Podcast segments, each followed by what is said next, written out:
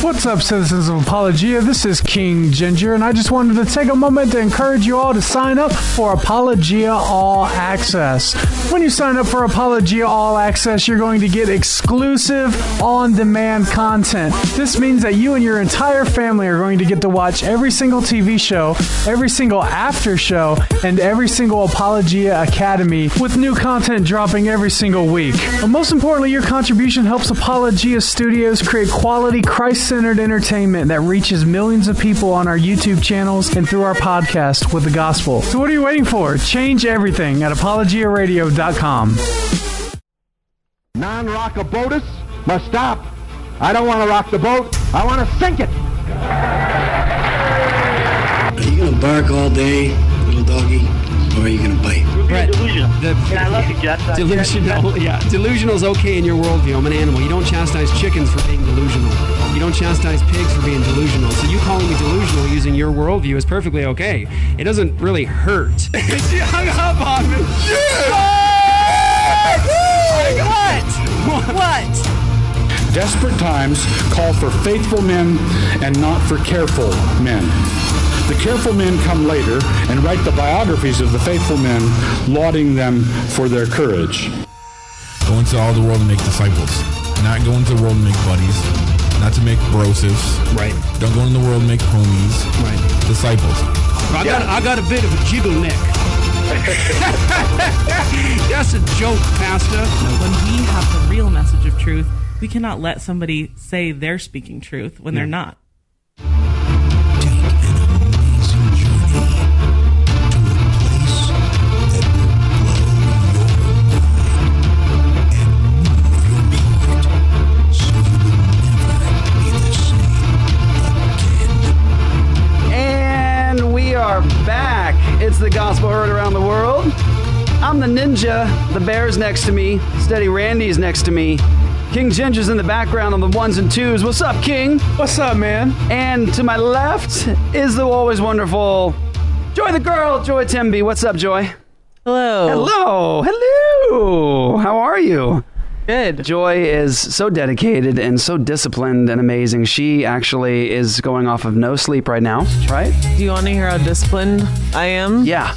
I actually did fall asleep for like an hour just because I couldn't stay awake. Yeah. So I gave myself 25 minutes to get ready before I came here, and I snoozed through 20 of those minutes. Oh, nice. That is how dedicated That's I how am. dedicated you are. Right and on. while, while I was half sleeping during those 20 minutes, I was like, this is the same as getting ready, right?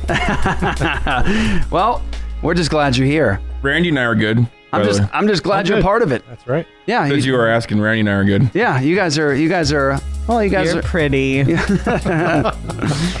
So um, we're back, and we have lots to talk about today. We're going to dive right into it. Um, uh, we have a big year ahead of us planned. I want you guys to remember ReformCon.org, reformcon.org. ReformCon is happening really, really soon, so we're going to focus our efforts right now and dedicate ourselves to getting that ready for you guys. Um, very excited about it. Dr. James White, John Samson, ND Wilson, the author of um, Notes from the Tilt-A-Whirl, 100 Cupboards, and now the new Outlaws of Time. Fantastic To the author. Future 3. He's just a fantastic author. I told him he's my favorite modern author, and I mean that. If you read him, you'll know why I say that. And uh, it's just really incredible. I mean, his book, he's not like, you know, I'm a Christian, I'm a, I'm a Christian author, and so my books are in Crossway and Berean Right. Christian bookstores. He's like all over, Barnes & Noble. HarperCollins is his publisher, I believe. HarperCollins or Harper Kids. Yeah. And, uh, and just fantastic stuff. And I can't wait for you guys to read that book. I can't wait to read it myself. And he's going to be at the conference. We're also going to have Darren Doane, filmmaker. We're going to have an art panel with Darren Doane Can't wait. and ND Wilson at the conference. We're also going to have Scott Oliphint. We're going to have Kenneth Talbot, Vocab Malone, the Bear, the the I said the Joy, the Joy, King Ginger, Steady Randy will be there. Our, our whole crew, everyone's going to be at the conference. Uh, it's just fantastic. It's going to be amazing. And so you got to get your tickets at reformcon.org. If you didn't get them, get them soon. We're going to focus the conference in upon, of course, the teaching, but a big part of the conference is going to be the fellowship, the hanging out, the getting cozy with the speakers and getting to know each other and talking to each other. And so we're also going to have a concert that We are. Friday. And who is going to be at the conference or concert? Uh, Ishan Burgundy, Ishan. Ivy Connerly, and Four foreknown. Right on. Isn't uh, Leah coming too? She's going to help lead worship. Well, so there you go. This is a pretty big deal, guys. We're very excited, and we can't wait for you guys to um, to see like everything that we're going to be doing and to get this thing ready. It's it's it's a big deal, and we can't put, wait to put it on and to get it behind us and get all the content out. So we're focusing in upon that. But we have a big year though because. Uh, we're, I'm going to be on a plane a, a bunch. Uh, I have I have a God's Not Dead conference just confirmed now for San Diego. When is that? San Diegans. San Diegans. That's who's there. That's Didn't- actually. Didn't we go to that last year? Yes, we did. June like 18th. I'm just gonna I'm just gonna fly up, do it, and I'm gonna I'm gonna fly right back. Um, but uh, so I'm not I'm just gonna be on on Saturday. Um, but uh, also uh, got word that we're gonna be now. Obviously, do we know we're doing our mission to Kauai to do a church plant in Kauai? But I got connected to two pastors, one in Oahu, one in Maui, and so I'm gonna fly out there ahead of time to meet with their churches and prepare them. So we're coordinating now with all the islands for the church plants. It's pretty sweet. And then we're going to where Iowa. Is it Iowa? Yes, Iowa. it is Iowa. That's in the United States, right? uh, I believe so. Okay, Iowa. We're going to Iowa for conference at Dick and Betty.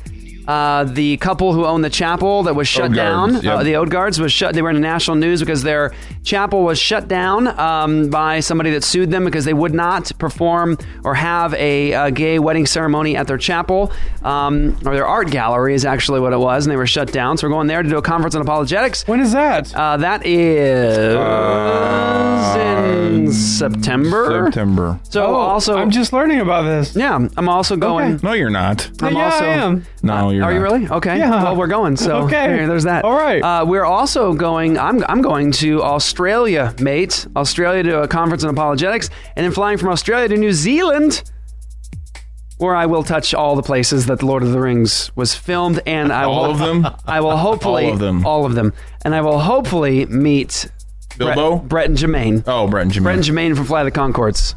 That would be sweet. That would be like that would be the New Zealand tour. I'm bringing the drone. I You should keep right- talking about it. Yeah. Oh, because is it upsetting you? so here's the thing. Um, We had a, we had a couple come all the way from Australia to see us on Sunday. we at did, church. we did, we did. We always have guests at church from from our online stuff and our radio show and our YouTube channel. But We um, always have guests from Australia. Not Australia, that's for sure. We always have guests uh, from all over the place. Um, one of the things that uh, you get nervous about, people get nervous about apparently on airplanes, is uh, terrorists. That's that's uh, that's of concern. Sometimes people are concerned about these things, and one of the people that you don't want to That's travel never with. been my Marcus? concern, let, let Jeff. me tell you. Let me tell you. One of the- one I'm of- always more concerned about the TSA that's than what I am I was the just getting terrorists. to. So Okay, there's let's there's talk about that. There's ter- let's talk about that. no no no no no no no. Good mythical morning, Joy. Okay. Um. So.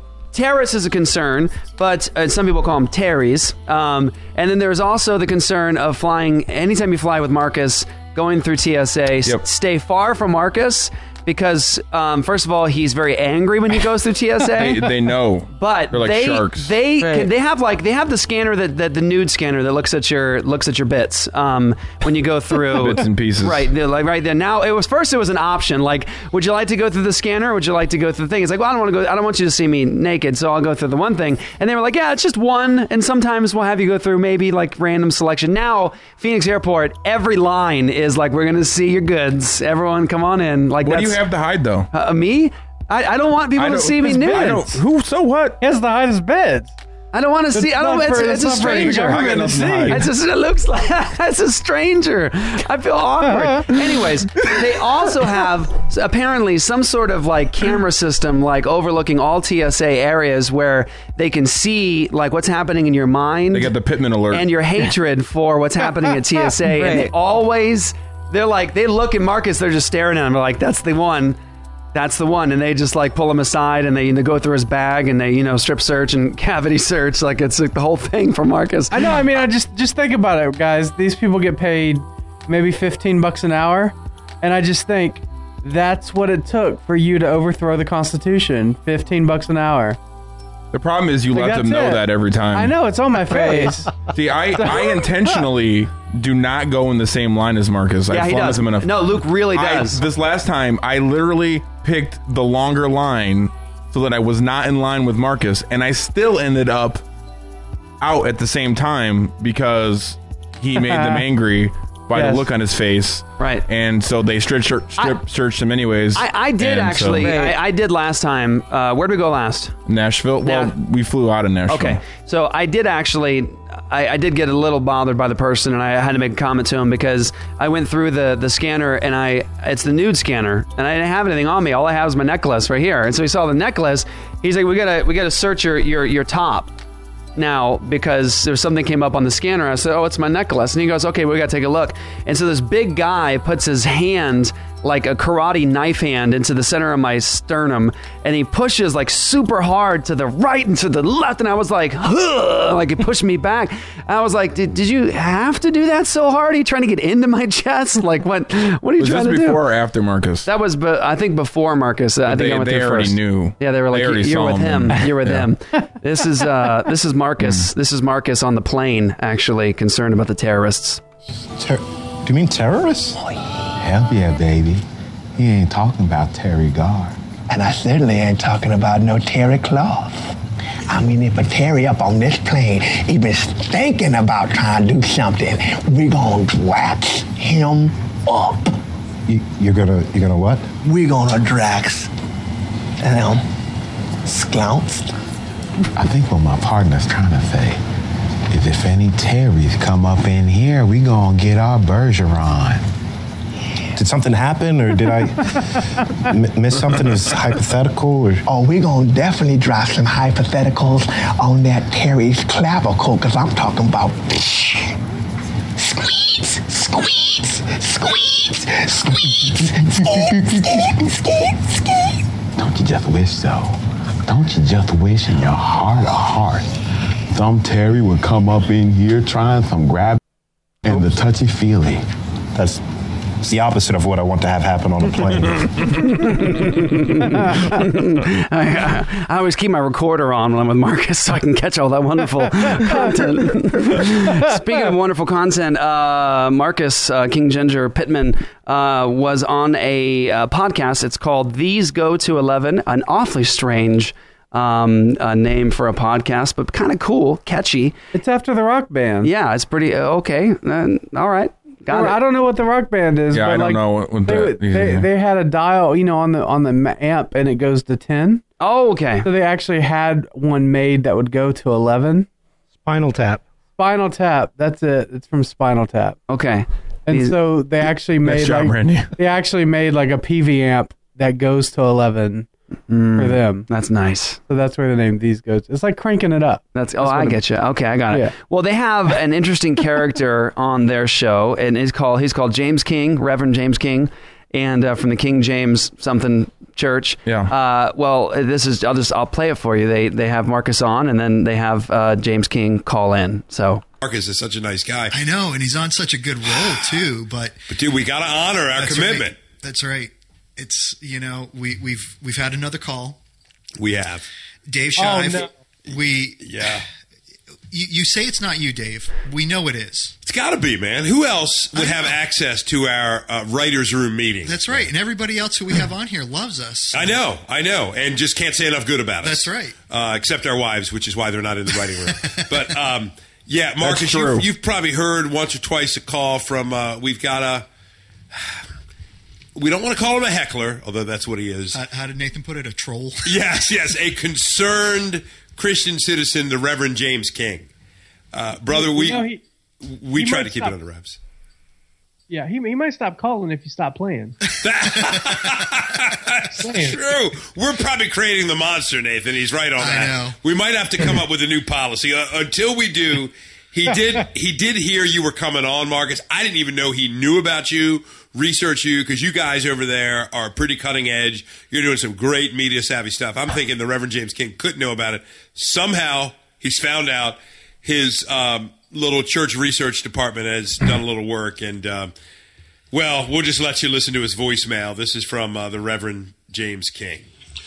Uh, friends, this is Reverend uh, James King of the James King King James uh, Bible believing teaching preaching ministries. Friends, just when I thought these two useless bags of fat and bones had heeded my wise counsel, they go ahead and invite a special guest on tonight. Who's only special in the way that uh, things like rabies and, and botulism are special illnesses. That's right, friends. They've been riding on a real doozy tonight. This is one of Satan's uh, special forces soldiers. He calls himself by the vile name King Ginger. Can you believe that, friends? He's proud of having the same hair color as some of Satan's favorite servants. Just think of it, friends. Uh, Lucille Ball, that tiny little French weasel Napoleon, that excuse for a comedian, that devil worshipping carrot top, and worst of all, friends, uh, Daphne from Scooby Doo. uh, friends, the, the research department at the King James Tabernacle uh, has verified that that innocent-looking redhead has an inappropriate attraction to that vile animal featured on that show. That's right, friends. I'm talking about Velma. friends, this pathetic excuse for a man, King Ginger, more like a motley bearded leprechaun, he, works for some abominable organization named Apologia Radio. Friends, did you hear that? Apologia Radio. This demonic man makes a living apologizing for the Bible. Friends. He's embarrassed about the claims of our Lord Jesus. And friends, actually has every reason to be embarrassed because he's a phony. He's completely bogus. Let me tell you, friends, his real name tells you all you need to know about this man. That's right, his name is Marcus Pittman. Well, let me tell you something, Mr. Marcus Pittman. Your name tells you about your destiny. When you end up in the pit of the lake of fire, burning for all eternity. Oh, friends, don't listen to this fool as he use fancy words tonight like culture and engaging lost people in the gospel. Friends, this is just code language. What we know is debauchery and licentiousness. You know what it is. Friends, instead tune into the King James Bible Tabernacle where you'll hear clear messages, promiscuity, bullet train to Satan. Uh, pants on women, the devil's favorite attire, friends. Don't listen to this Marcus, soon to be in the pit of fire, Pittman. Listen to the Reverend King James. Friends, where you'll hear the love of the Lord Jesus proclaimed every week. God bless you, friends.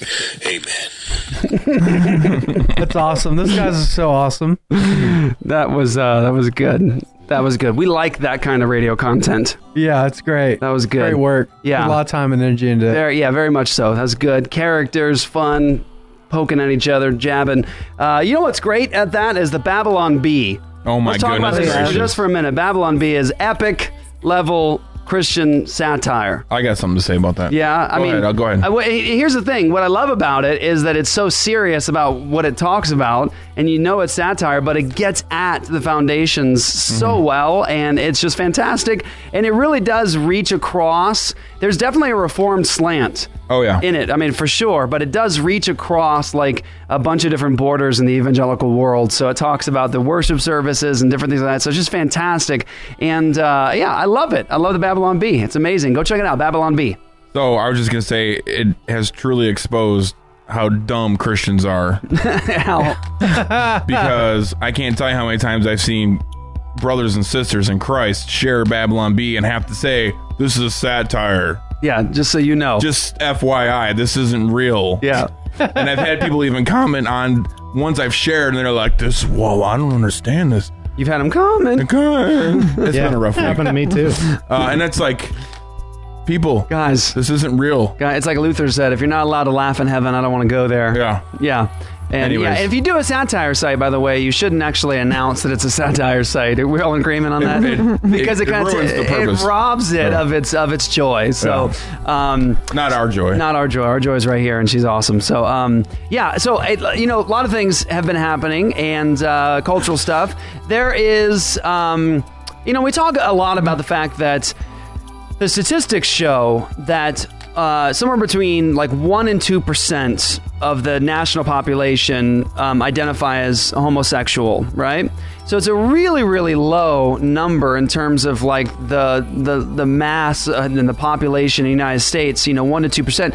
Now there there was a, a recent uh, video a guy put up where he was walking around um, I think in Hollywood, and he was asking questions. How many people do you think? What percentage of people in the United States do you think are homosexual? And it was amazing. The comments. Some were like fifty percent, thirty percent, twenty five percent, and you know he would say no. It's you know I think he said two percent is what he said somewhere around there.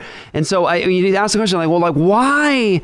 Is it's it, why does it appear that there's such a large population, a large homosexual population in our nation, and we want to reach those people, but we ask these deeper questions like why does everyone think like it's such a large population? And I think it has so much to do with the media, the media itself. Oh, yeah, for sure. Um, it- um, you know, you read uh, Dr. Brown's book, A Queer Thing Happened to America, and you see that there's a there is a specific group that um, even uh, reviews movie scripts and television show scripts to go through them to see if there's enough representation of the homosexual community. And it is interesting that when you look at movies today and television shows today, the homosexual character in the show or the bisexual character in the show is generally the sophisticated or nice or Uh-huh. bubbly and kind of quirky and, and, and, and just pleasant person. And a lot of times when a Christian is portrayed in the media, they're, you know, sort of the dogmatic, mean spirited, sort of narrow minded to a, to a fault kind of a, a, a person.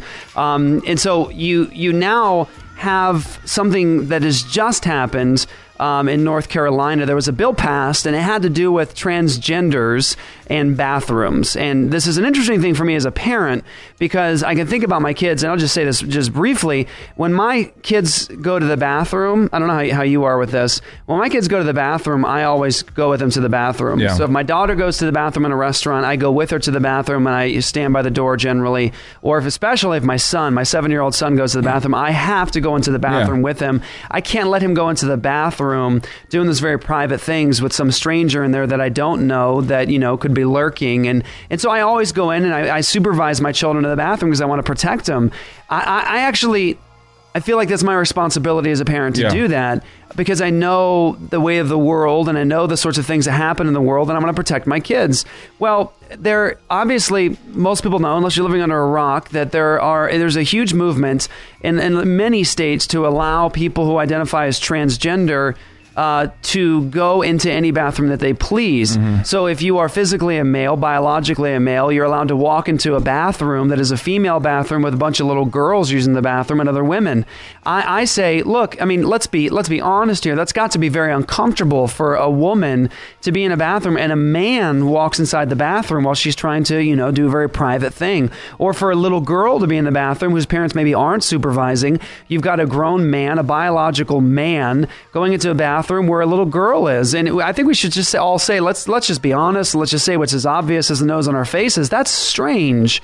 Like to have somebody who is biologically a male to go into a bathroom with a bunch of little girls. It's just strange and ultimately dangerous behavior. It opens children up to a lot of different attacks and uh, dangers. And uh, so there was a, a, pa- a law passed in North Carolina that had to do with that issue that was not going to allow a biological man to go into a bathroom where a seven year old little girl is using the bathroom. And you would think, like, come on. Yeah. Are we serious? Let's just be honest here. Whatever your agenda, I mean, can't you agree that it's a dangerous practice to allow a grown man to go into the bathroom where a little girl is? That's dangerous stuff. And um, and so this law was passed, and um, interestingly, um, you had really well known celebrities and the media and companies. uh, you know, and companies attacking this state for even daring to want to protect uh, people in their very private times in the bathroom.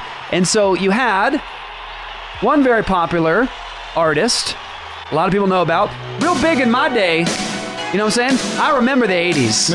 I do. I was born in 1978 in the USA.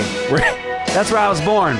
And I remember when Bruce Springsteen, I said Sting, when Bruce Springsteen was the man. That's a combination of Bruce Springsteen and Sting. Sting, I like them both. Yeah. They were both good. and both very popular in the 80s. Well, Bruce Springsteen, They call him Bruce. Bruce Springsteen um, protested by apparently canceling his concerts Yeah. In, North, Carolina. Um, And what's interesting, He showed them. Yeah, he sure showed them. Uh, let me play a little news clip so you get a little more of the details. This is uh, ABC News talking about the situation. The boss bowing out just days before a big concert in North Carolina, Bruce Springsteen's surprise move is a protest against the state's so-called bathroom law. Yeah, critics say this law discriminates against gay, lesbian, bisexual, and transgendered people.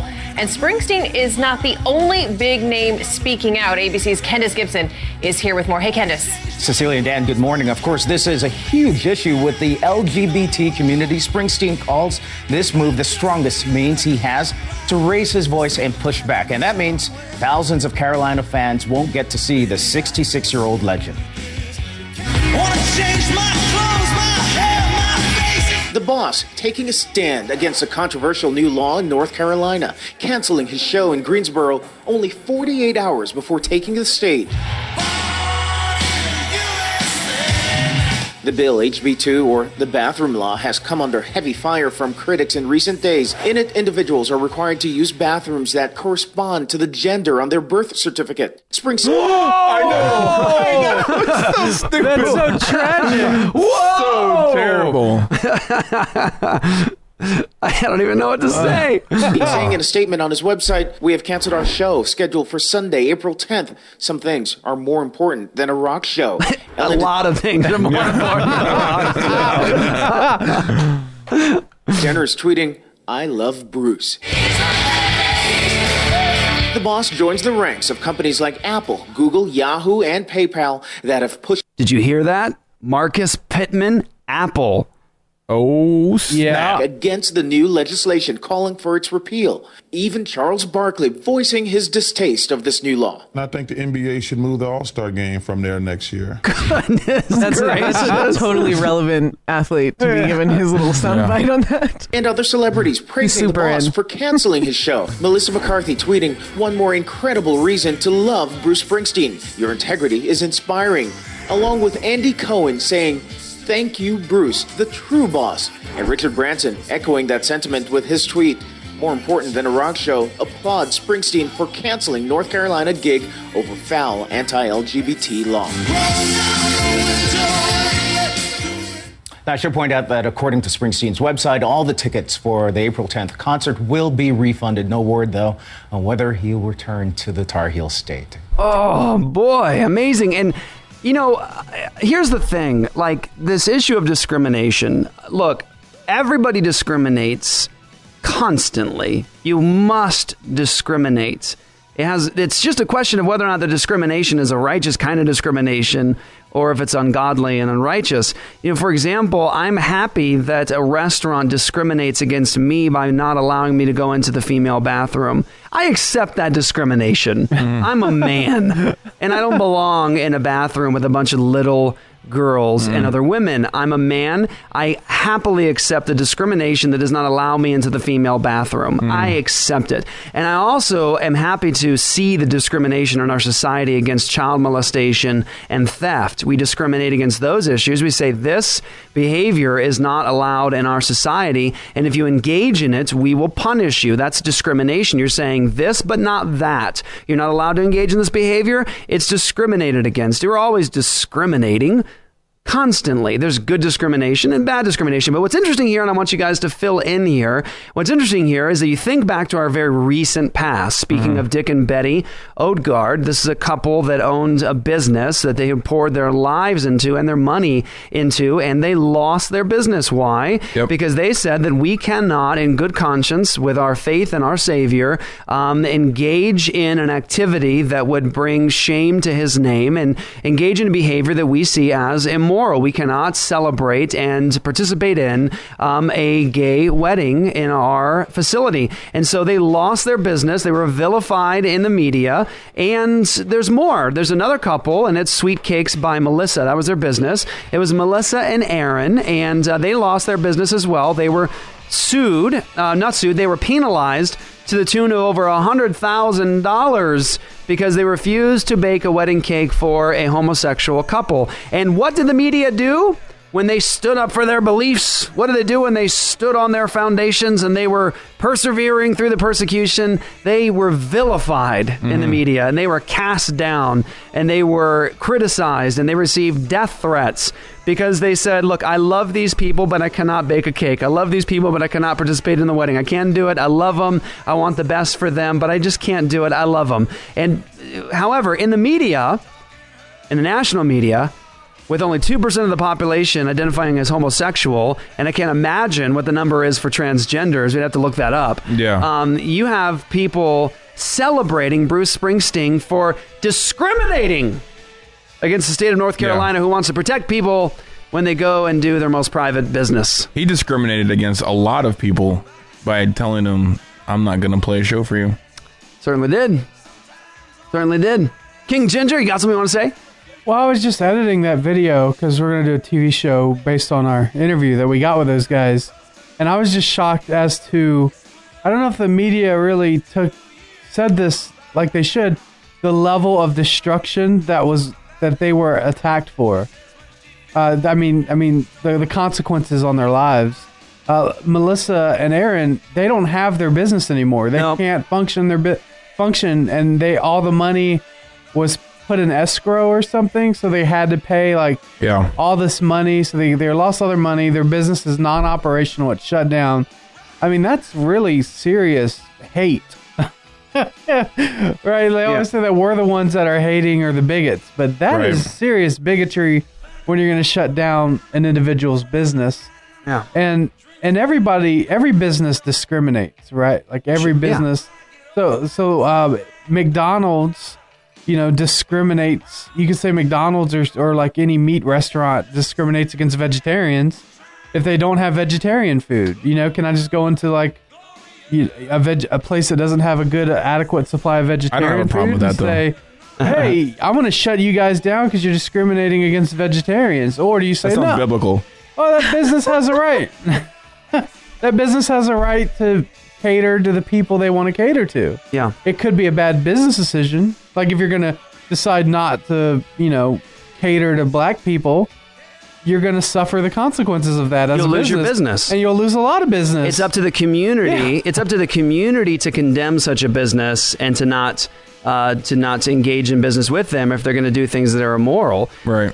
However, right, and it just just to speak on that too, like before um, all the anti-segregation laws, you had these black communities where they were millionaires and billionaires way back before segregation because they were forced to create their own businesses that would serve uh, all people, and they were some of the best businesses. It was called. Uh, there's a documentary on it. It's called Black Wall Street, and then the anti-segregation laws came in and actually forced everybody to do business together, and it actually harmed their businesses. Hmm. So it's that's a- how the free market works. That's Yeah. just, it works off of this inherent discrimination in a good way. Like that's a good thing because discrimination can destroy your business, or in some cases, it might benefit your business if you have like a niche market, like a hmm. niche. Like I'm discriminating against these certain types of things, and I'm selling to only these kind of people because they're not catered to well in the hmm. market. And now you've created a market where for in an un, un, unserved market.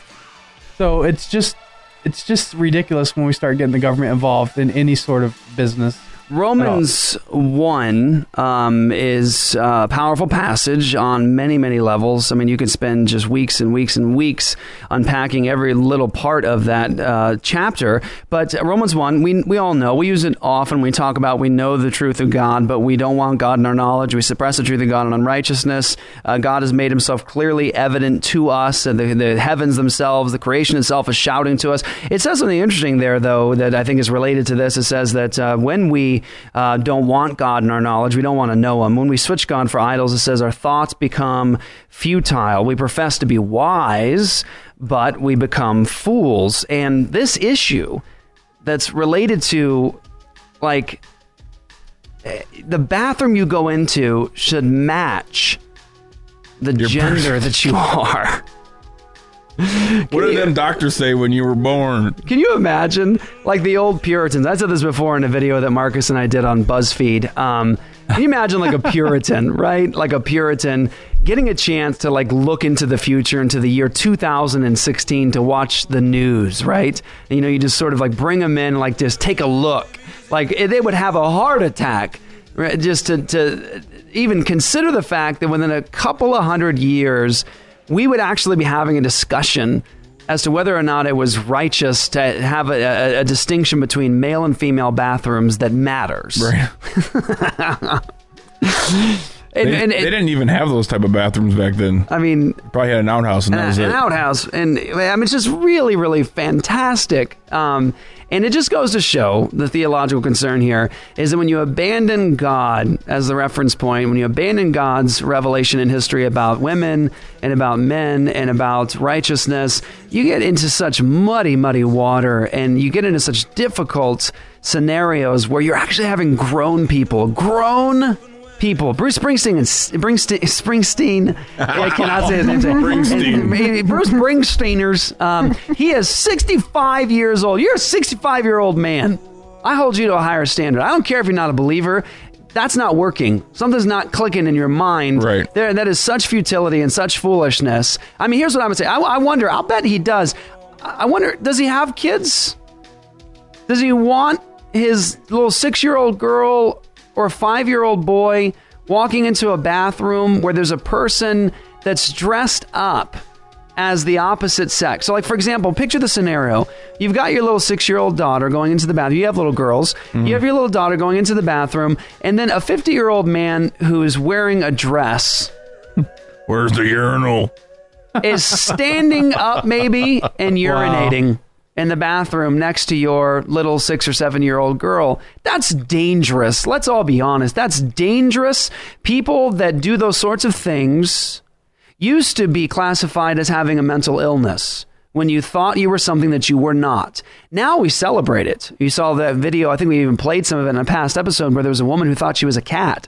She dresses up like a cat, she meows like a cat, she acts like a cat. You probably you probably love it. But um Cat, you idiot. um, but but no, seriously, she and, and, and people were like, "Oh, this is such this is such a victorious way of thinking, it's such an amazing thing." You know, uh, bless that woman, she's amazing. I mean, it's like, no, there's something wrong. Something's really wrong. We need to help these people. We need to talk to them. And you know, it's like uh, d- like Dr. Brown said. You know, I think it was on a television show. He was talking about people who mutilate their bodies to make themselves look like a sex they're not. Sex that they're not. He said, you know, if somebody you know was just slicing off parts of their body, taking off their arm, cutting off their arm or their leg, saying it doesn't feel like it belongs on me, we would say we need to love you and help you and talk you through this because this is not healthy thinking for you to feel like something on your body doesn't belong, like your fingers or your hand or your arm or Right. your genitals. Something's wrong. We need to help these people, love these people, and encourage these people. We can't feed into these delusions where it ends up, watch, it ends up being something that affects my kids. This is what's crazy. People say, you know, you know, you need it, it's it's not affecting you. This is my life. It's not hurting you. No, it is hurting my kids. It's hurting my children. It hurts society. Sin always hurts society. Nobody sins in such a way that it doesn't affect the person next to them. When people commit adultery, it affects their wives and their husbands and their kids. When people steal, that does what? It affects other people and their property. You take away stuff that belongs to them. You know, recently Elliot was moving out of his apartment to a new one, and the day he was moving out, he went out to his car and somebody had smashed his window in. Yeah. Just for what? Just cause? Just smash sin affects people and when you engage in these kind of uh, sexually depraved things uh, it affects people. It affects my kids. It affects christians businesses. And so we have to ask the question as christians are we willing to engage the culture with just the truth and to say you need to see this and believe it and not reject it? Because here's the thing the secular media, the unbelievers, and skeptics and atheists in the world, they are willing to force their position upon society and say, you must accept this. So for, for us to say, well, I don't want to cram my religion down somebody's throat, believe me, somebody's cramming somebody's religion down somebody's throat. Okay. Now we know that uh, in terms of like the gospel and heart change, it's God who has to bring the increase and open the eyes of the blind and give hearts of flesh where there are hearts of stone. But you know what? At a certain point, the church has to raise themselves up, speak out boldly, and you know, can we at least say the grown men can't share a bathroom with my little girl? Can we at least do that? I'm I'm down with that. I'm down with that. And Sounds one good. last thing I want to say before commercial. Last thing I'm going to say. This is very important. This identifies something for all of us who are in the abortion fight. I want us all to pay attention. This is so important, like seriously important. When we say we're looking to criminalize abortion in a state, we have got to recognize something and take it very, very serious. When you criminalize abortion in a state, guess what's coming? This stuff. Yeah. People are going to boycott your state. They're not going to do concerts in your state. They're not going to do business in your state. They're going to do all these things. We have to ask the question Are we willing to take a stand for the lives of these babies, knowing the consequences? This is a bathroom law. This is talking about grown men Yeah. with male genitalia going into the bathroom where my little girl is and look you've got companies and people saying let's take the nba out. Let's let's not do concerts. Let's not do business with this state. Know this. The federal government is going to fight our state when we criminalize abortion. These companies are going to fight our state when we criminalize abortion. These artists are going to boycott our state when we criminalize abortion. And the question is are we ready for that fight? I did think it was interesting though the pornography site that was like we're not letting people in North Carolina watch pornography. Yay! I was like, that's great. well, for one, that's like that's how the government works, right? The government suppresses evil, and then evil flees. Like that's a great example. That's Ooh, why I like that. I like that, Marcus. That's why the uh, religious freedom bill got shut down here in Arizona a few years ago because the NFL threatened to pull the Super Bowl. Yep. Oh, I, I I believe that's one of the primary instincts. Remember that that, that joy we did that with Cathi Herrod when that was all going on. Um, I believe that was one of the primary instigators as to why that bill didn't pass is because our governor was afraid to lose all that income for our state with the uh, the Super Bowl. That's why it's important for Christians. That's why it's important for Christians to build big businesses. That's right. So they can have that kind of We need power Christian and authority too. billionaires. That's exactly right. We need Christian billionaires. And if some of those Christian billionaires are listening now, can you help us? help us out. Hook us up. All right. Uh, so here we go, guys. Take a quick break. Little bathroom break for us. And we'll be right back. Which we'll be using the bathrooms assigned to our birth certificate. That's right. We'll be right back with Steady Randy, not public radio, NPR right here on apologiaradio.com.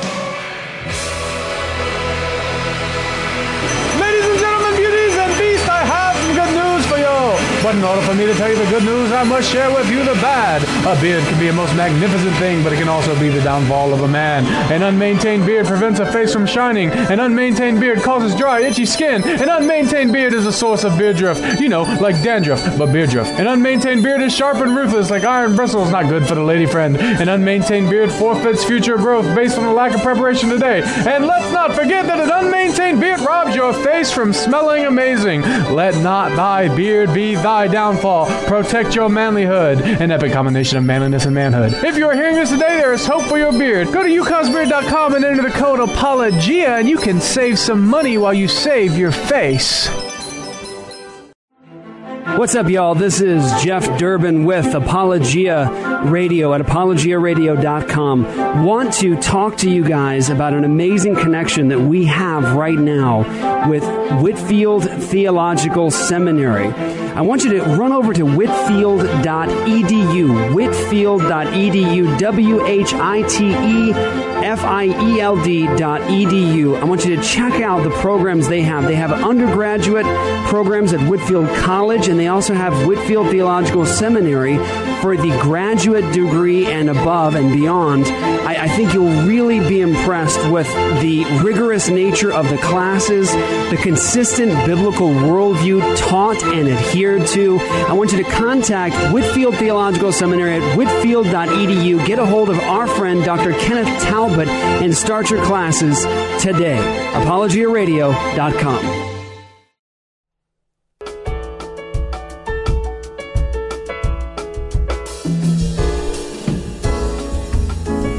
Welcome to Apologia NPR Not Public Radio News, recorded in the 15th week of the year of our Lord 2016. Well, it's been a while since we've been to get we've been together, so let's get to it. 36-year-old actor Chris Pratt, currently filming Guardians of the Galaxy, is also known for speaking publicly about his Christian faith. In 2014, he told Esquire magazine that he became religious as a teenager in Hawaii before he was discovered and moved to Hollywood to begin his career.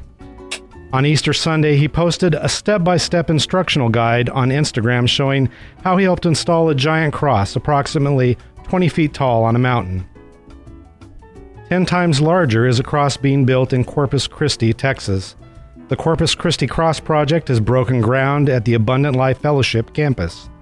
Pastor Rick Milby says the massive cross will eventually stretch 95 feet wide and 210 feet high, wow. making it the biggest in the Western Hemisphere. The idea for the project came to Milby after he first spotted a huge cross in Houston and heard about lives that were changed, suicides that were aborted, relationships that were restored because of the influence of the cross. The Corpus Christi cross will be so big that the design allows for a two foot deflection at the top. It will actually sway in the wind two feet back and forth. The foundation for the cross consists of 24 piers anchored 48 feet deep. So if it were to blow over, it would pull up about three acres of land with it. Wow. Man. That is a very big graven image. Yes. yes.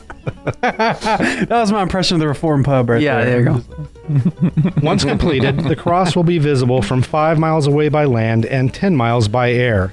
The cross is expected to take about a year and 1 million to complete. More than 2 times taller still is the world's tallest cross, a 495 footer in Madrid. As big as those crosses are, they still don't match Oral Roberts' vision in 1977, where he saw a 900 foot tall Jesus.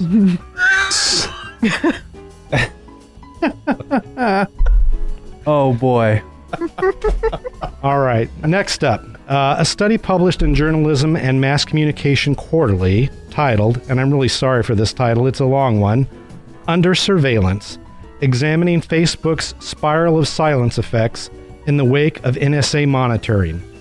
Now, it theorizes that knowing one is subject to surveillance and accepting such surveillance as necessary acts as moderating agents in the relationship between one's perceived climate of opinion and willingness to voice opinions online. So let me let me do a quick conversion of that. So in other words, I'm going to switch the numbers and just say 1984. even though a majority of Americans even though a majority of Americans deem such generalized snooping unacceptable, the mere knowledge that online communications are subject to government interception causes conformist behavior. The results indicated that people who perceived their own opinions to be in the minority were less likely to comment, but so were people who felt their opinions were in the majority, yet believed that government surveillance of their online activity was nes- necessary. Hmm. Meanwhile, the government's Office of Personal Management is preparing a pilot program to automatically track public social media postings of people applying for security clearances.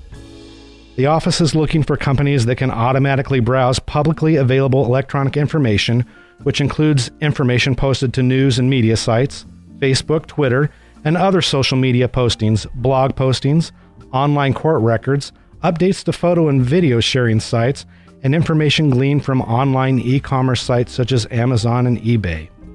What could go wrong with that? The OPM is interested in companies that have fully automated capabilities with no human intervention. Anybody hear of Tay? No. Marcus, you want to comment on yeah, Tay? Tay is the Microsoft bot, Twitter bot, and it learns from the tweets of the internet, and uh, it within like was it like one day, it became like uh, it started out as like this fun-going Justin Bieber loving teenager robot, and then by the end of the day, after learning all all of like the tweets that were sent to it through trolls, it became a Hitler.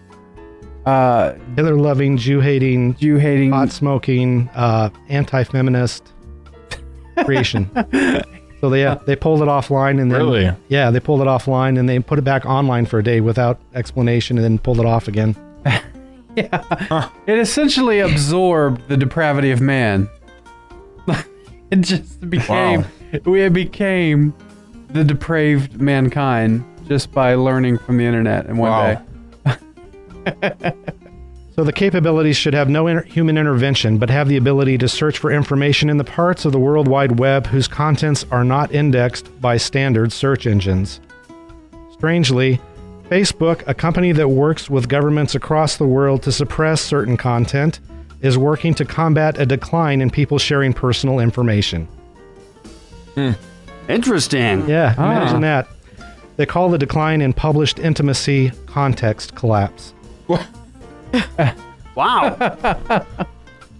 Wow, that's Can we, crazy. can we make a comment? Yeah, oh, please. Okay. So, private property, right, Marcus? Yes. That's what we're private talking about. Private property.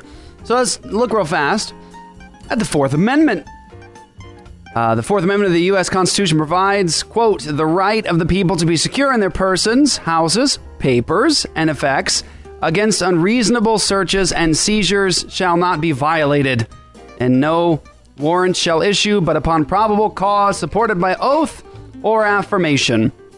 So there's Fourth Amendment has to do with private property and uh, private property rights. It's interesting to note, just very briefly, that the idea uh, behind private property and private property rights that are are enshrined in the Bill of Rights uh, came from where? Where do you think? Where do you think? Bible. The Bible. What? Hey! The Bible. King James Bible or Uh, Dat Bible Doe. Um, so uh, it's really it's a powerful thing. It's powerful. It's a really fascinating study to look at the history um, and thought behind our laws in the United States, and that those came from the Bible. These things were not just granted across the board in pagan civilizations. So the fact that we have these private property rights in the United States of America is a benefit. You're welcome uh, from the Christian worldview. And so, just briefly, um, something Dr. Walter Kaiser, he's a distinguished Old Testament scholar.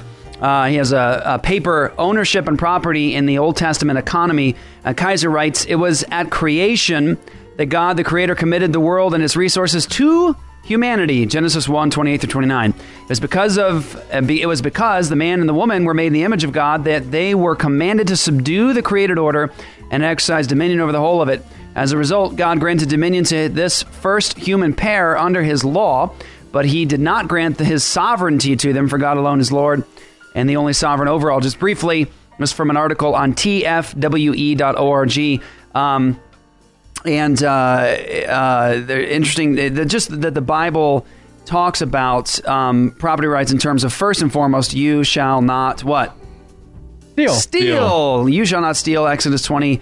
15 and um, there's a whole uh, discussion you can be you can have about uh, 1 corinthians 9 9 through 11 um, and uh, human beings are entitled to appropriate rewards for their labors. Uh, private property can be acquired via inheritance. Deuteronomy 21 16, Proverbs 19 14. Um, uh, virtues such as industriousness, wisdom, and the development of insight are also means by which possessions and property may be acquired. Proverbs 10 4, 13 4, 14 23, Proverbs 3 16, Proverbs 14 15, respectively.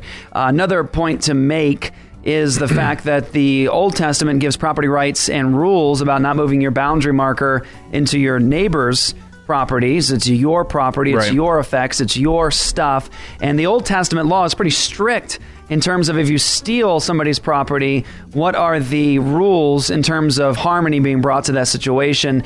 And uh, you had to have in law two to three witnesses to bring something um, against somebody. You couldn't just have someone, one person saying an accusation. You couldn't have one person's testimony against another. It had to be two to three eyewitnesses, two to three independent lines of testimony corroborated to bring a charge against somebody to essentially condemn them. And so you couldn't have, with the property rights in Scripture, this belongs to this person, you couldn't have an encroachment upon that just cuz, just because I want to. Just 'cause. And you couldn't assume somebody is guilty. Um, ahead of time and then try to start digging around for information. What did you have to have? Two to three eyewitnesses to what? A crime Right. committed. So you couldn't say, let's have minority report laws where we sort of like look into the future and think of what might happen, or let's have laws where we just say you're guilty and we're going to find out how you're guilty. Mm-hmm. Start digging around in your effects. And so that's biblical, baby. Like our our system of law says, look, you can't go digging around in my stuff. I have a right to, to, to protection in my own property, in my own effects, my own papers.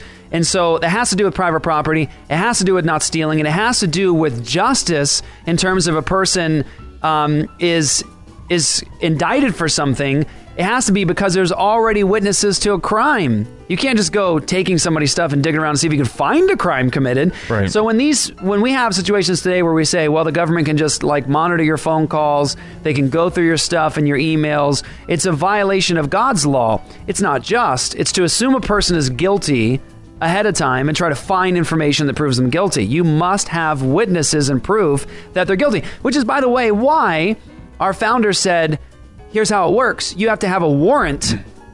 And what's a warrant got to show? That there was probable because mm-hmm. and there is a suspicion and there's evidence to show that you're engaged in some wrongdoing. And so that's why we can now look through your personal effects because we have proof that you've been involved in some naughtiness.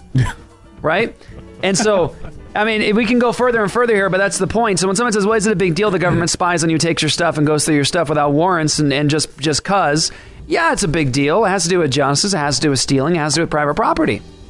So I'm, I'm reading actually Gary North's like books and commentaries on economics right now, and he talks about the entire system of economics and business is based on two two uh, biblical principles, and it's one ownership and delegated ownership. So God owns all things, and He delegates ownership to individuals.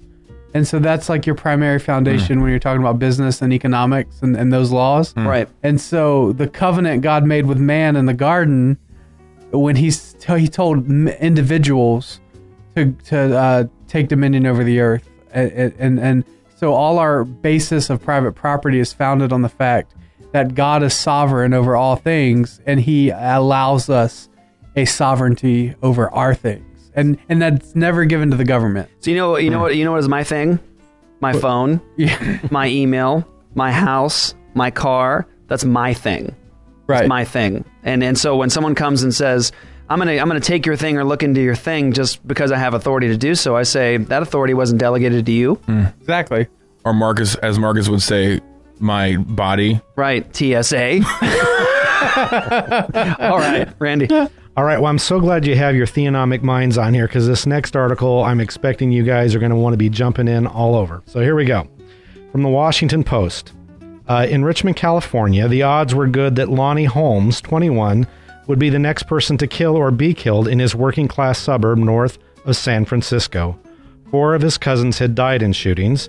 He was a passenger in a car involved in a drive by shooting, police said, and he was arrested for carrying a loaded gun.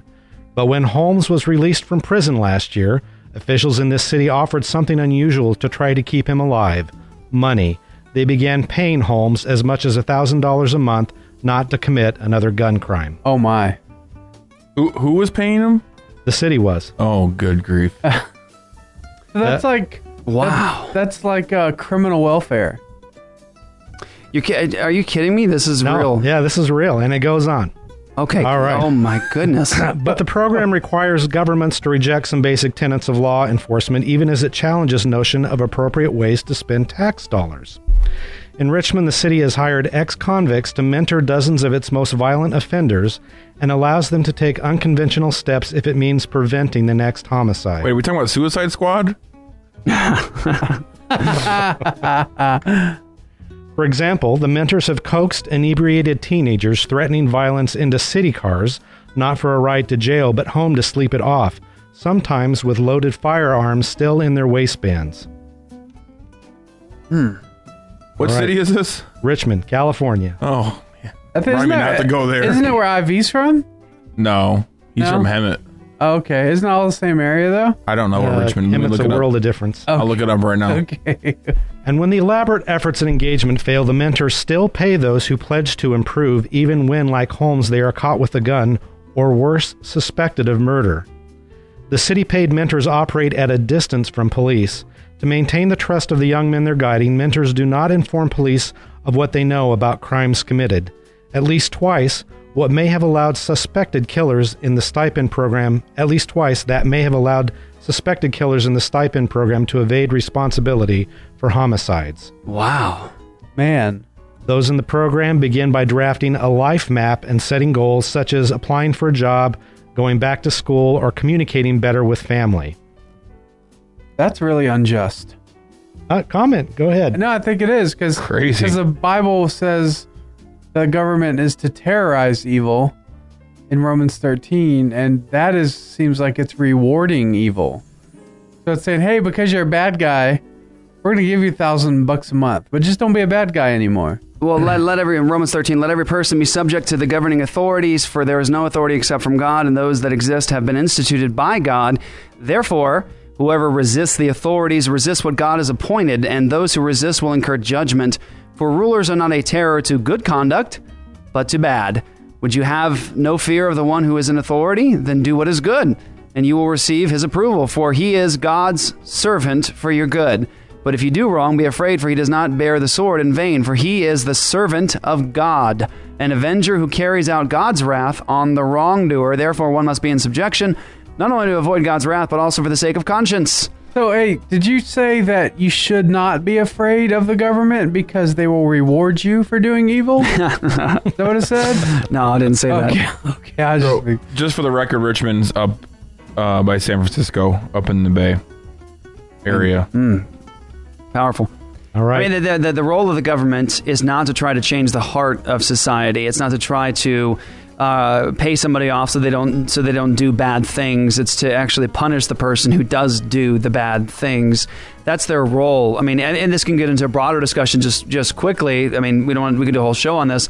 The government's role is not education. The government's role is not the EPA. The government's role is not all the other crazy little organizations, uh, the Bureau of Land Management, and all those different things. The government's role is to do justice, to make sure justice is upheld, and to punish evildoers. That's the government's role. And obviously, we see in scriptures too, they can organize for national defense and those sorts of things. But that's it. It's pretty limited. It's and, and so when you have the government um, trying to get involved in criminals' lives to help them not the government's job. It's to do justice. And Ecclesiastes chapter 8 says, when justice is not executed speedily, the hearts of men are emboldened to do evil. So when they don't do justice, people in society are emboldened to do more wickedness and more evil because they won't do justice. I think this is an example of the government not wanting to do justice properly, and which creates more evil rampant in society. All right. That would encourage me to be a murderer. Yeah, it's incentivizing it, like, I isn't mean, it? I mean, if I'm gonna get a thousand bucks a month, all I gotta do is like kill a few people first and be seen as threaten them. A, what? Threaten them. I just have to threaten them. Yeah, probably. Oh, I don't even have to kill them. Okay, that's easier. It seems like some weird version of protection money, which is what the mob does, which we can all pretty much say is illegal. All right. These, I, lo- I love these Joy's young- mind. Sharp. These young men meet with facilitators who, unbeknown to the young men, are psychologists or sociologists. Together, they talk through issues in what amounts to stealth therapy. If they remain engaged for six months, meeting with mentors several times a week, they start to receive monthly payments between $1 and $1,000, depending on their level of participation. The maximum amount paid is $9,000 over the 18 month fellowship. The fellowship. the fellowship of the crooks. Oh, goodness. Boggan, the creator of the project, believes that travel is another key to the program's success. He sets aside $10,000 per fellow for trips that are often the first time participants have left the state or the country. But fellows must agree to partner with somebody they have either tried to kill or who attempted to kill them. oh wow! what? Wow! So you got to be my friend. Oh man. Okay. Oh man. Yep, we're going to room together. We're going to be roomies. That sounds Wow. like like some weird kindergarten punishment. You know, like when you're in kindergarten, you get in a fight with a kid. Yeah. And the Right. teacher's like, "You got to go sit by them all day now." well, and if you just kill them anyway, you make money You get a off hookup. of it. You get a hookup. Oh, there's more to come. or do you fail? They're like, no, one dollar to eight thousand dollars for you. I mean, I only, I only, I only hurt him. I got five hundred. Um, it's like the moms. It's like the moms when their kids are fighting. They have that big T-shirt. They put Right, the both of yes. in the same T-shirt our to make get them along sit together. Our t-shirt. get along shirt. I need to get one of those actually. This is get along cash. it's a get along vacation. yeah, yeah. it reminds me this this guy at ch- at our church was telling me a story. His son is biting people all the time, and and so I could just imagine like the punishment for the the child biting another child would be to have the two people, the two children, sit together That would be really uncomfortable for the child that has is Right. being Right. bitten. bit. Yeah. yeah, that'd Make sure be he's got long sleeves. Yeah, seriously. Sam Vaughn, a senior mentor, is more direct about the money as he sits behind the wheel of a city issued sedan on a recent morning, cruising a neighborhood looking for those who are in the program. We don't know where it goes, and I'm not sure we always would want to know where it goes, he said. Program managers such as Vaughn say they hope the young men come to realize that the money is best spent on bills and making progress toward a safe, secure livelihood. Vaughn turns a corner and stops at the sight of a black car parked in front of a row of vacant houses pockmarked by bullet holes. Holmes rolls down his window upon seeing Vaughn. A cloud of marijuana smoke escapes into the rainy morning. So far, Maybe the he's attention- So far, the attention and money seems to be working for Holmes, although the $1,500 he has received since getting out of prison last fall has not led to a miraculous transformation. It enabled him to make a down payment on his black 2015 Nissan Versa. Get out. Something meaningful for a young man who, ha- who for many years was homeless. He now spends hours each day in the car driving around with friends, often smoking pot, but not hunting, a term for seeking conflict with rivals. Hmm. He's pretty mellow right now. Hmm. Well, could, it could have, have a lot to do with the Mary Jane. Which he's probably buying with government money. Right. yep. Holmes is worried about how he'll afford the $500 monthly car payments and insurance once the program ends. Yeah. Just do more crime. It's only it's only nine months, right? Just get it renewed. He has applied to get a job as an Uber driver. Oh, what? you get oh. you get a lot. You get a, lot. contact. You get a contact Yeah, guy in that Uber car. You get extra benefits to that that Wow. Uber ride. If you survive. Money from the program has helped Holmes stay straight, he said.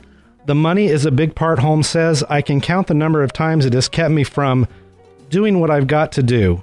It stopped me from going to hit that liquor store or this. You feel me? It's a re- Randy, he you- said- Randy said, "You feel me?" Wait, no, he, did he say he can count the, the number of times? I can't count the number Oh, of can. I times. thought you said can. I was It like, happens- that's not good. I was like, being able to count. Okay, my mistake. He further says, It's a relief not to have to go do this and endanger my life for a little income. You feel me?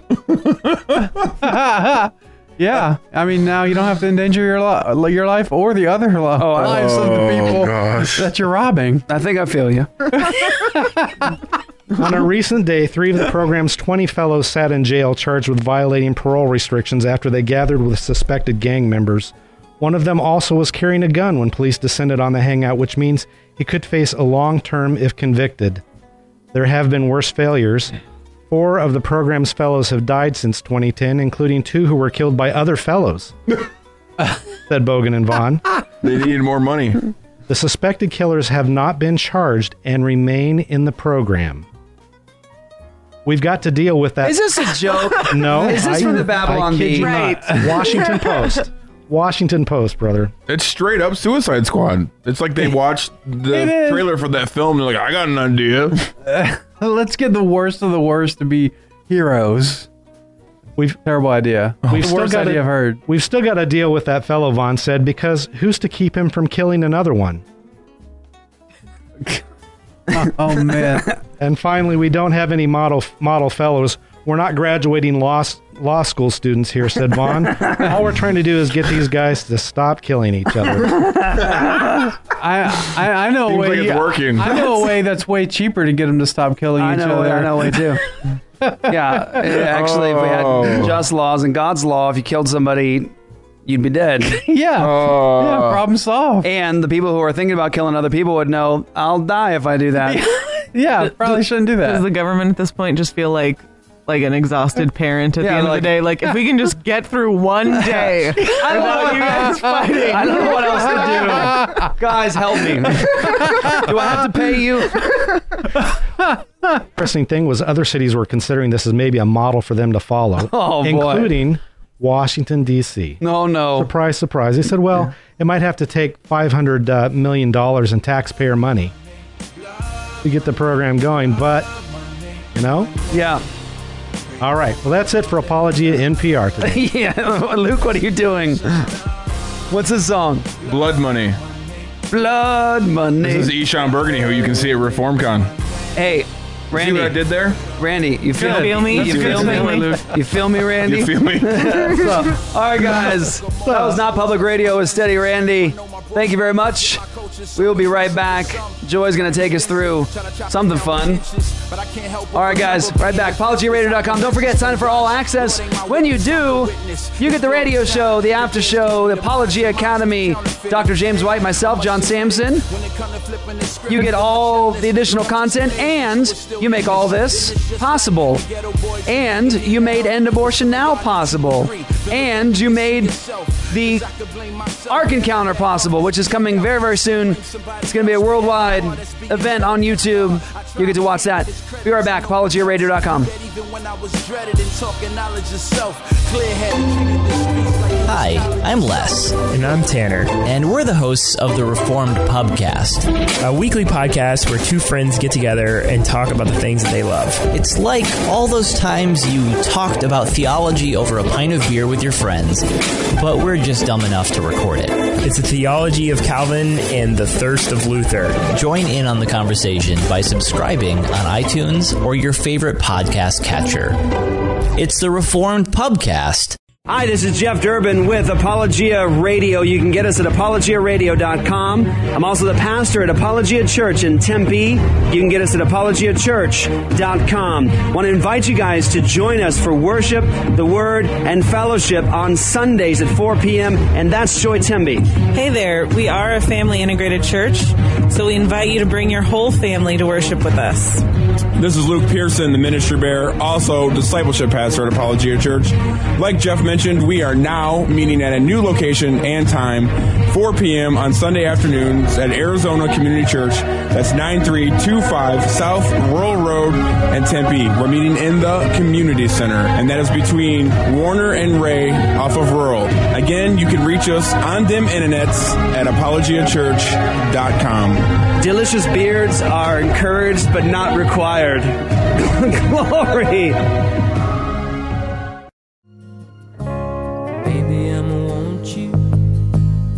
Baby, I'ma need you. You're the only one I care enough to hurt about.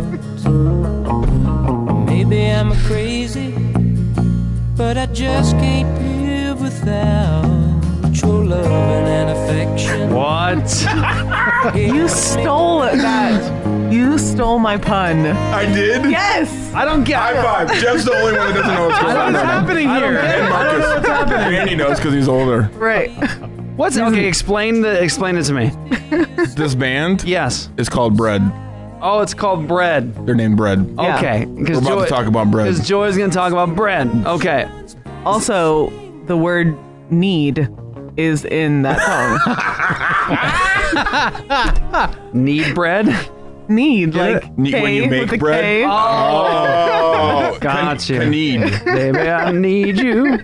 Got it. Got it. Dude, I- I just- two bread. I just pulled it all together. Got it. Okay. job. Thank you. I appreciate I that. try. So what's up, Joy, with the bread world? Okay, well, so I mean, obviously, I was I had my mind made up on this already, but Okay. you guys like freaked out when I said that the bread heel is the best part the of most the bread. disgusting part of every No, loaf of it's- no, bread. the best part I of take- bread. crust. I, I take it actually and I agree throw with it out. Joy on this. You No, would because you're a vegetarian. No, I really no. does Seriously, because there's a flavor. There's flavor on that part. There is no flavor on that part. There Like a- is. it's like a muffin stump. Yeah, there is a flavor. It's A muffin exactly. stump. Exactly. When you when you eat a muffin, you only eat the top and you throw the rest away. that's not the same thing. That It is is not. same- it is that is exactly not the the same same thing. thing. Oh my goodness, it's just flat. That is and not the same thing. It's dense and and no. Then you're not eating the right kind of bread. okay. all Okay. right, Here's so- what I do. Okay. I buy a loaf of Dave's Killer Bread.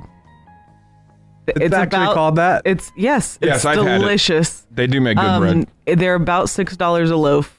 You just take the heels out and then you throw the rest away. That's not what I do. I'm just kidding. I eat the entire bag of bread, but I save the heels for last. because For they're special amazing. occasion? They're amazing, and they have they get all like crispy and it has seeds and stuff all pressed on the side. It's so good. Joey, you're such a heel. it's so good. But, but this is only one type of bread, and the No. reason you said this one bread, I was trying to run. I'm, I'm done. Uh, it was because I had lots of seeds and such. Yeah, but they're. But that's it. Not have all you bread's looked like at that. bread lately, though? M- Yes, I have many. Have you been looking at bread lately? Actually, I have. Many breads Not are all. following this trend. No, but I never said all. What the seeds and stuff? Yeah, Yeah, with yeah. seeds and delicious things all Yeah. pressed on there. Absolutely. My kids, and the thing is with my kids, I can't get them to eat it. Like, let's got all kinds of stuff in it. I'm like, that's the good stuff. Right. It's like not just plain, like, Now you know white how I feel Yeah. about explaining heels to you right But now. it's a different story. it's a whole different subject. The heel is If disgusting. every heel it's of so bread was like a muffin top, right. I would eat it. It'd be packed full of delicious flavor. like if it delicious had flavor. like some like blueberry crumbles. Some blueberry. Blueberry. it's got some blueberry. If it had some Okay, blueberry. so this came crumble- about.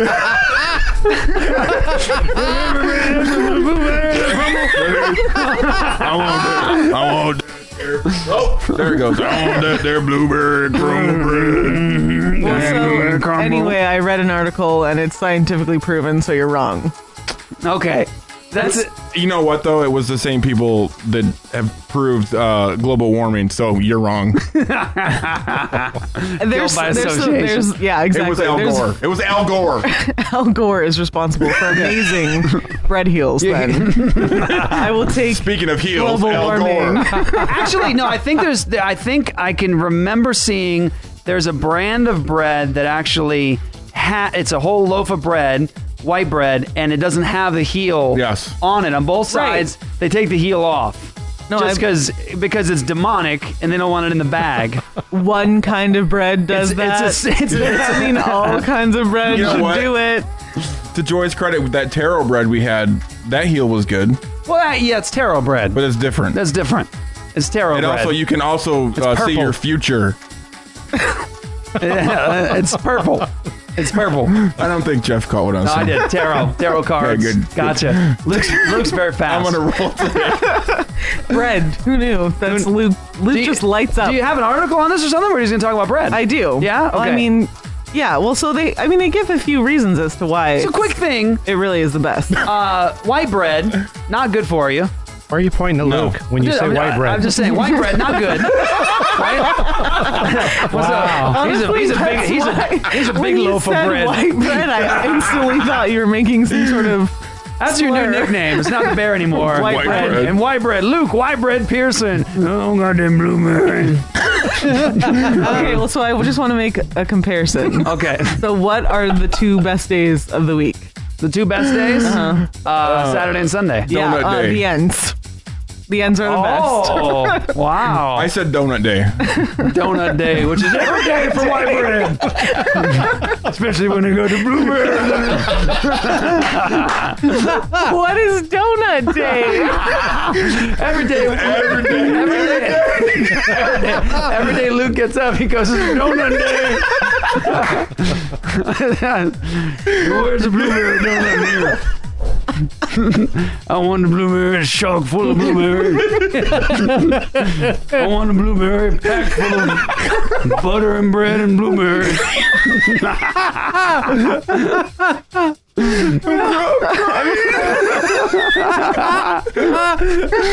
I'm seriously way too tired.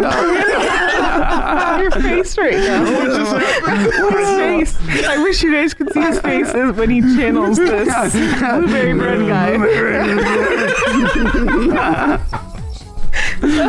okay. Anyway, That was like, you felt like a Freudian slip where like the real you comes out. All of a sudden, Luke starts talking about bread, and he was like, and then the bread and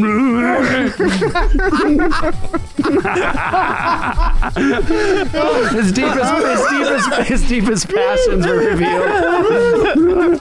goodness gracious. Oh, okay, but so so the heels of the bread, they're sturdier.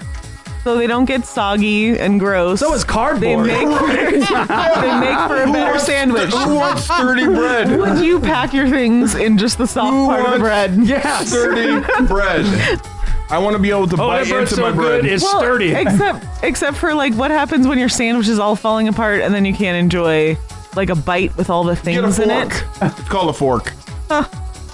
she said, she said It, that, then it ceases to be a sandwich at Right, that point. exactly. It becomes a How salad. often do you eat a sandwich that's not sturdy and it falls apart that bad that you often. can no longer eat it? So often.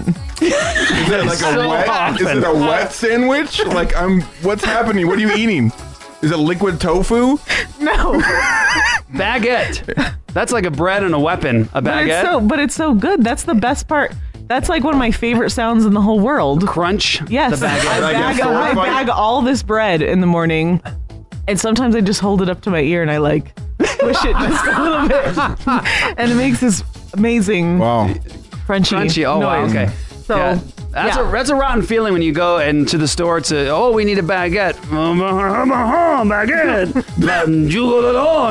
beef Oui, um, oui. oui, oui. You get the baguette and you you drive all the way back home and the baguette is like rock solid inside. Someone's yeah, like that doesn't happen at my yeah, store. not at your store. No. Joy doesn't not when allow it. Joy's No, making no, the baguettes. I'm not allowing They that make to us- happen. She squeezed everyone to make sure. They make I a do. certain That- that sound. is true. If it's if it's too So- hard, someone comes in. No, you gotta do the It ends. sounds like On a concrete baguette? smashing. On a baguette, it's all about the ends. Squeeze the end. Too tough.